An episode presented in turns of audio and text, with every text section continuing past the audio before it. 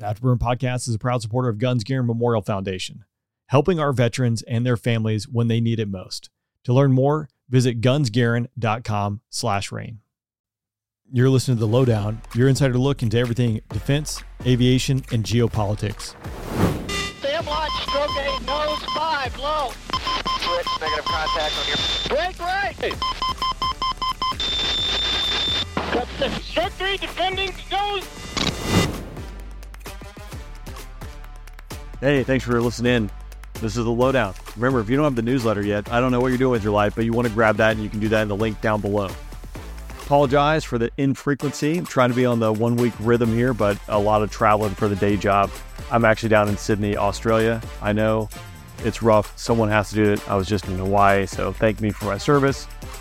But again, I will be better. I'll try to be better about the frequency of this. Thanks for everyone who's subscribing to the newsletter and listening to this. Today, jumping off with a new segment. I don't know if it'll stay in, but I think it's probably a good one. And this is in history. March 10th, 1967. Two F-4Ds out of the 8th Tactical Fighter Wing, 433rd Tactical Fighter Squadron at Ubon Air Base in Thailand were tasked to strike a steel mill north of Hanoi in northern Vietnam. The pilot leading was Captain Bob Pardo. His Wizzo, his weapons system officer, was First Lieutenant Steve Wayne. His wingman, Captain Earl Aman, and First Lieutenant Robert Hewington was Aman's Wizzo. So if you're not familiar with Pardo's push, this is what we're going to talk about. This is a legendary story. The painting is in the newsletter. This is something you hear about, maybe not day one of ROTC or the Academy, but it's really early on. They're on this strike mission, and both aircraft are hit by enemy anti aircraft fire and suffer significant damage. Aman's jet is critically damaged, and with a hit to the fuel tank, he is losing fuel and he is losing altitude, and he's over bad guy land, not where you want to be. And his only option is to bail out until Pardo decides, let me attempt to try and arrest this descent and push Aman's F4 to good guy land, and then they can eject. He initially attempted using it, the drag chute compartment on the F4, but turbulence, just challenges of actually making that stick, Pardo gave up. Then he had Aman lower his tail hook, which the F4 can land on aircraft carriers. And, you know, by the way, a lot of people don't think Air Force jets have tail hooks, but the F 16, F 15 do. Nowadays, the F 16 tail hook would, I don't think, survive uh, being pushed because it's a little tiny spring. Nonetheless, F4 was built for the Air Force and the Navy. Tailhook was the same, I believe, on all the models. So Pardo positions his jet underneath Aman's tailhook, resting it on his windscreen, and attempts to arrest the descent as he's pushing Aman's jet towards good guy land. This is naturally incredibly challenging. Every 15, 30, 60 seconds or so, the tailhook is slipping off the jet. Just envision trying to hang out there and the precision of just pushing this jet. Uh, it's mind boggling me. So Pardo has also been hit, so let's not forget that. He also has an engine fire, which requires him to shut down one of his engines. A lot is going on in this situation. And yep, let's remember they're still over bad guy land. He pushes Aman's jet about 90 miles until they reach Laotian airspace. At this point, they're about 6,000 feet. They've run out of fuel and they make the decision to eject both jets. All crew members jump out of these F4s. Now you hear this, you read this, there's like no doubt this dude was a hero because he prevented two dudes from being captured by the North Vietnamese, surely, right? But it took over 20 years for the Air Force to come around and recognize his bravery, his resourcefulness, his fighter pilot edge, and he and Wayne were both awarded the Silver Star. So here's a toast to Lieutenant Colonel Bob Pardo. Thanks for paving the way. These are the guys, these are the giants that we're standing on their shoulders. So, well, that said, let's get into the rest of the newsletter. Over to the flight line. Trevor Jacob, you might remember that name. This was the YouTuber who had his plane all of a sudden have an engine failure. Conveniently, he was wearing a parachute and jumped out and survived. Now, it turns out he had planned all this. He confessed to planning all this. He was charged and sentenced to six months in federal prison. So that is probably not going to be an enjoyable experience. But he uploaded a video called or titled "I Crashed My Airplane," showcasing him crashing his plane in Southern California under the guise of spreading his friend's ashes. The stage crash raised suspicions due to him wearing a skydiving parachute, which I think there were claims it was a backpack, but me not being a skydiver, everyone chiming in, like clearly you can see this dude is the backpack is not a backpack and it's a parachute. Lack of standard emergency procedures that he followed or executed in an attempt because he's filming all this, remember? So great job. The FAA initially revoked his license and then charged him with obstructing a federal investigation because he went back in to the crash site. Remember, he had to get the footage off the GoPros to upload this to YouTube. And I believe he removed this like Uh, the wreckage out piece by piece using a friend's helicopter, etc. He did this all in the name of sponsorship commissions and trying to rack up those views on YouTube. So now he gets to spend six months in federal prison. I imagine he probably will never be able to fly again since the FAA revoked his license. Solid work there, buddy. Over to Van's Aircraft. They filed for bankruptcy. You know, I love G- GA. I would love to have an RV8. I think that'd be a fun little plane to fly around. To me, this is pretty surprising news. If you're an insider in the GA world, the general aviation world, maybe it's not as big of a surprise to you. But as popular because they do produce the most home built kits for any of the largest producer of experimental aircraft kits in the world.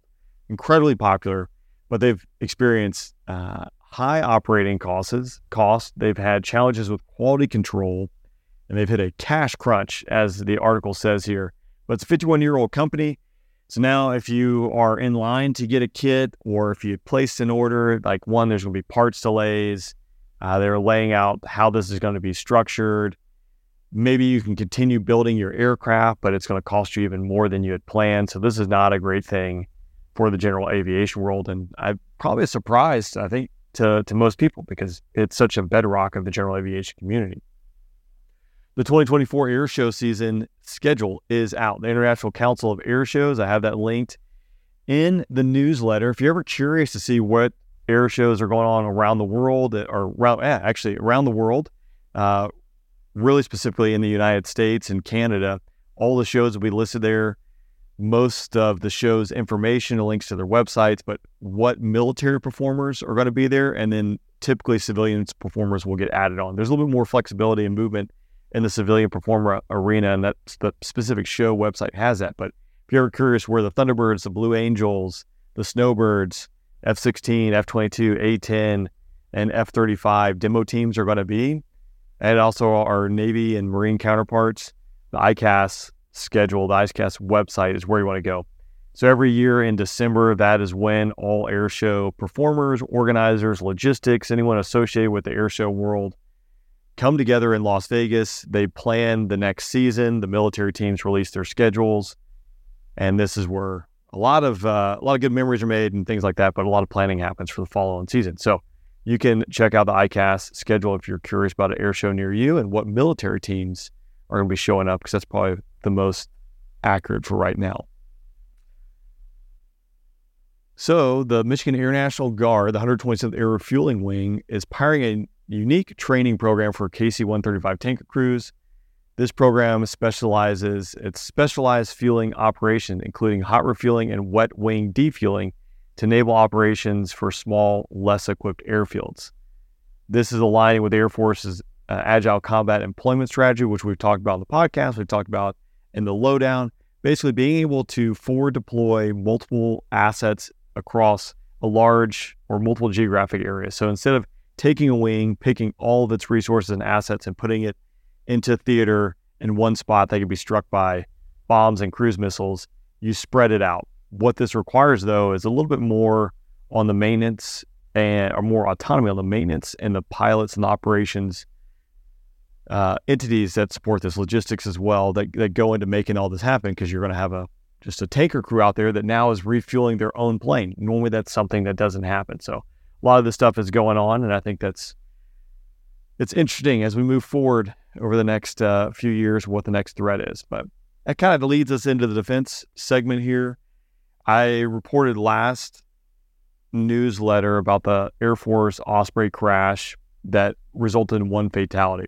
I did not recognize at the time that the other crew members and members on this aircraft were not located yet. So unfortunately, all of them were lost on board, and now all five uh, remains that were missing have been found. They were out of the 353rd Special Operations Wing out of Yokota Air Base, and it was a normal training mission.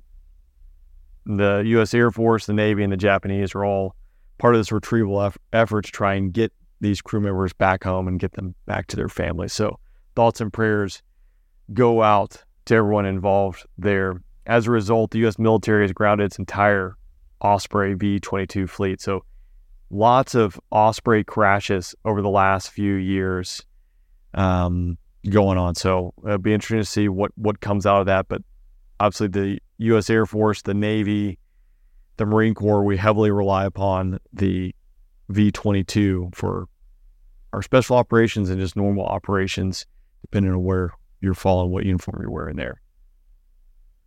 The Doomsday plane, that's the E4B Night Watch. This is a 747. It looks very similar paint scheme to Air Force One, if you haven't seen it. But again, there's a picture in the newsletter. It's basically I think this is the plane that's going to be airborne when all the bad stuff happens. Uh, you put the Secretary of Defense on it. It allows the Defense Department to execute its missions from the President of the United States to be survivable uh, in the event of a nuclear war or all out war there. So Boeing was removed from the competition. It's time to get a new E 4B, just like we're uh, procuring a new Air Force One, which we talked about Boeing losing a lot of money on that a few newsletters ago. But Boeing was excluded from this contract. It only leaves Sierra Nevada Corp as the sole contender for this Survival Airborne Operations Center, SOAC contract. No idea how they're going to pronounce that acronym, but we do love acronyms and we do love coming up with funny names or associations with them. This exclusion for Boeing rose out of disagreements over data rights, contract terms, specifically Boeing's refusal to agree to a fixed price contract. And again, we talked about that a few weeks ago where they're just losing billions of dollars uh, over the fixed price contract. The Air Force plans to award the SOAC contract in 2024. The Korean Air Force is out of an F 35. They plan to retire an F 35A that was struck uh, by a bird back in January of 2022. It caused so much damage, necessitating a belly landing due to the avionics malfunction where this bird hit and where it penetrated, so to speak, into the aircraft. After reviewing all the damage, damage uh, the article says over 300 components, which is going to cost 140 billion won. So to not be so dramatic, that's 107 million dollars, which exceeds the original jet's purchase price. So it is still pending the Defense Ministry's approval to do this, but the ROKAF they operate 40 F-35s. They plan to acquire more, including the B the B variant, because who doesn't want their fifth generation fighter to be able to take off uh, in a helicopter mode? And on this same line, so the U.S. Air Force has a Franken F 35. This is an innovative project at Hill. That's where a lot of heavy maintenance occurs, as well as a lot of other things. They have two basically F 35s that re- re- received significant damage over the years. One from 2020, I believe the other one was back in 2014. And they are piecing this jet back together again both were involved in again significant in, uh, incidents where they weren't going to be flyable. So uh, they're piecing that back together, which is an interesting project. So Senator Tommy Tuberville, if you haven't really been following the news, he's been holding promotions for over 400 military officers. These are flag officer, general officers he decided to release this. This has been a month long thing. This is uh, it's also including appointments. Some things that kind of broke through was General Brown becoming the uh, chairman of the Joint Chiefs. And I'm blanking on the Marine Commandant, so I apologize. But a lot of this was being held up, and he did cave to allow those uh, appointments to occur. But we've had a lot of vacancies throughout the general officer level, as well as other parts of the Department of Defense because of this hold. And this all stems from his uh, protest against the Department of Defense abortion related travel cost reimbursement policy. So, allowing people to travel across straight lines and get reimbursed for abortions. He's held these promotions for months now. He released it, everything at the three star level and below. There's still 11 four star generals that have holds on their promotion So TBD, what's going to go on with that? Ukrainian forces successfully downed a Russian Su 24M attack aircraft over the Black Sea near Snake Island. Snake Island, from the beginning of the conflict, I should find that, was uh, just a great uh, commentary between the Ukrainians and the Russians, where the Ukrainians basically told to go shove it, and uh, that's the politically correct, close version there. So you're welcome. But they were being escorted by Su uh, Su 30 SM fighters and on a strike mission. So the the striker is the Su 24. He's being escorted by the Su 30s, and they're able to take them down. They're saying in uh, open source in the news article that's linked there, Patriot missiles might have uh, been operating in the area, and the Patriot was that took down the, the Su 24. Su 24 first came online in 1984. It's still an active platform for both Russia and Ukraine. A lot of defense going on this week, so just stay buckled in your chair here. Strategic expansion in the Pacific. Satellite photos reveal the U.S. Uh, constructing new facilities on old World War II airfields that haven't seen really any military presence since World War II. Uh, International Airport in the Northern Mariana Islands last utilized heavily for B 29 bombers during World War II. The Air Force is, is back and expanding that. Again, this all ties to the agile combat deployment. If we're looking at the Pacific, which is a rather large ocean, being able to have different spots, different locations to operate out of uh, is, is critical. So, not a lot of great options and hasn't really popped up in the news in the last few years. But do you remember back when the Chinese were building islands, which they're still doing? Uh, that was a hotness. It turns out you need you need places to operate aircraft from in the big big blue sea there. Military budget, continuing resolutions. Paco is a great resource for this over the Merge newsletter, but you know we're facing another continuing resolution that'll be in February, but General Brown, who's now the chairman of the Joint Chiefs of Staff, has expressed the urgent concerns of Congress for the year long continuing resolution on the military. So, continuing resolutions is just a continuing extension of the previous year budget. you're like, ah, that might not be that big of a deal. But one, these are always delayed. We see the government always being threatened to shut down. So, you cannot plan accordingly for what you need to do. And then you also can't start anything new or very rare, rare, rare, rare exceptions. So it ends up limiting modernization efforts, it ends up limiting procurement efforts. This article talks about the impact on military retention, but really, uh, yeah, you, absolutely military retention because people do get fed up with this. But when it comes to uh, buying these expensive things and maintaining a force, when you can't plan, you are going to fail. And we do this over and over again. I don't know how, uh, I mean, everyone has to be banging their head against the wall. It's sad that this is what, what we do. Didn't really catch a whole lot of the news, uh, make it to the news cycles this summer, right? But if you remember that the Air Force said, hey, we're pausing all PCSs, meaning permit change of station, so you can't move, and pausing, I think, all the bonuses because they're running out of money, which is unheard of, right? Like it's never in the, at least probably the last 25, 30 years that, that that's been a thing. But put yourself, and for a retention standpoint, put yourself in a service member's family. So you've received orders. This process is taking months. You put your house on the market, you sell your house, and you're getting ready to move, and then surprise, you're not moving. We don't know when you're going to move. It's going to be next year because we don't have any money to move. Or maybe you've already sold your house and you moved into temporary lodging because it's just going to be two or three weeks, this transition period as you're wrapping up at this space, moving to the next space, getting ready to close on your house at the next spot. One, uh, interest rates, that's going to really sting. But imagine just the stress and strain that creates on the family unit when you go down this road. So there's so much here with continuing resolutions that we just keep kicking the can down the road. And it is a severe detriment to our readiness and what we need to do. And yeah, again, this one talks about the retention it definitely has an impact on people and lives because how many families want to keep putting up with the shenanigans when they have other options out there? So I digress. Let's jump around the globe here. This one's kind of quick because we've been talking for a little bit, but China has appointed a ambassador to Afghanistan. This is a big deal because this is the first big diplomatic move in Afghanistan with a nation assigning a ambassador to Afghanistan since the Taliban took over in 2021.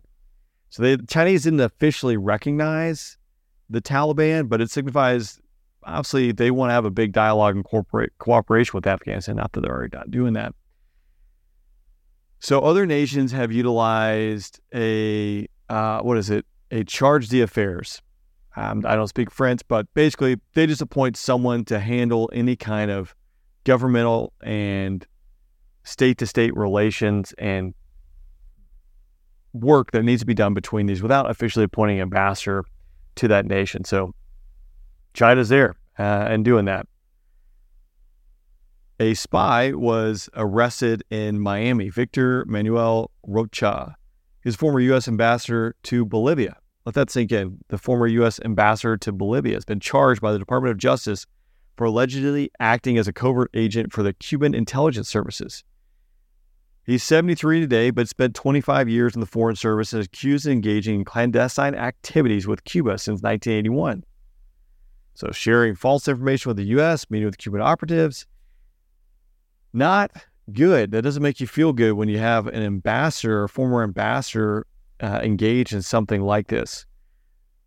We did highlight it a few weeks back again with uh, over 100 attempts by the Chinese over the past few years. Of the FBI is investigating to gain access to sensitive sites, etc. We've seen two uh, Navy sailors arrested in July for spying for the Chinese. This is just what we know about, right? But if you could throw 100,000 people at this problem and, uh, you know, a thousand get through, like you're still getting a lot of good information. So, lots of bad stuff that comes out of that. This is a lowdown for the week. Hopefully you enjoyed it. Remember, wherever you're getting, you want to make sure you want to subscribe to the newsletter. Wherever you're listening, leave a like, review, comment, help rating, help this thing be spread, and help me keep doing this. I'll see you next week.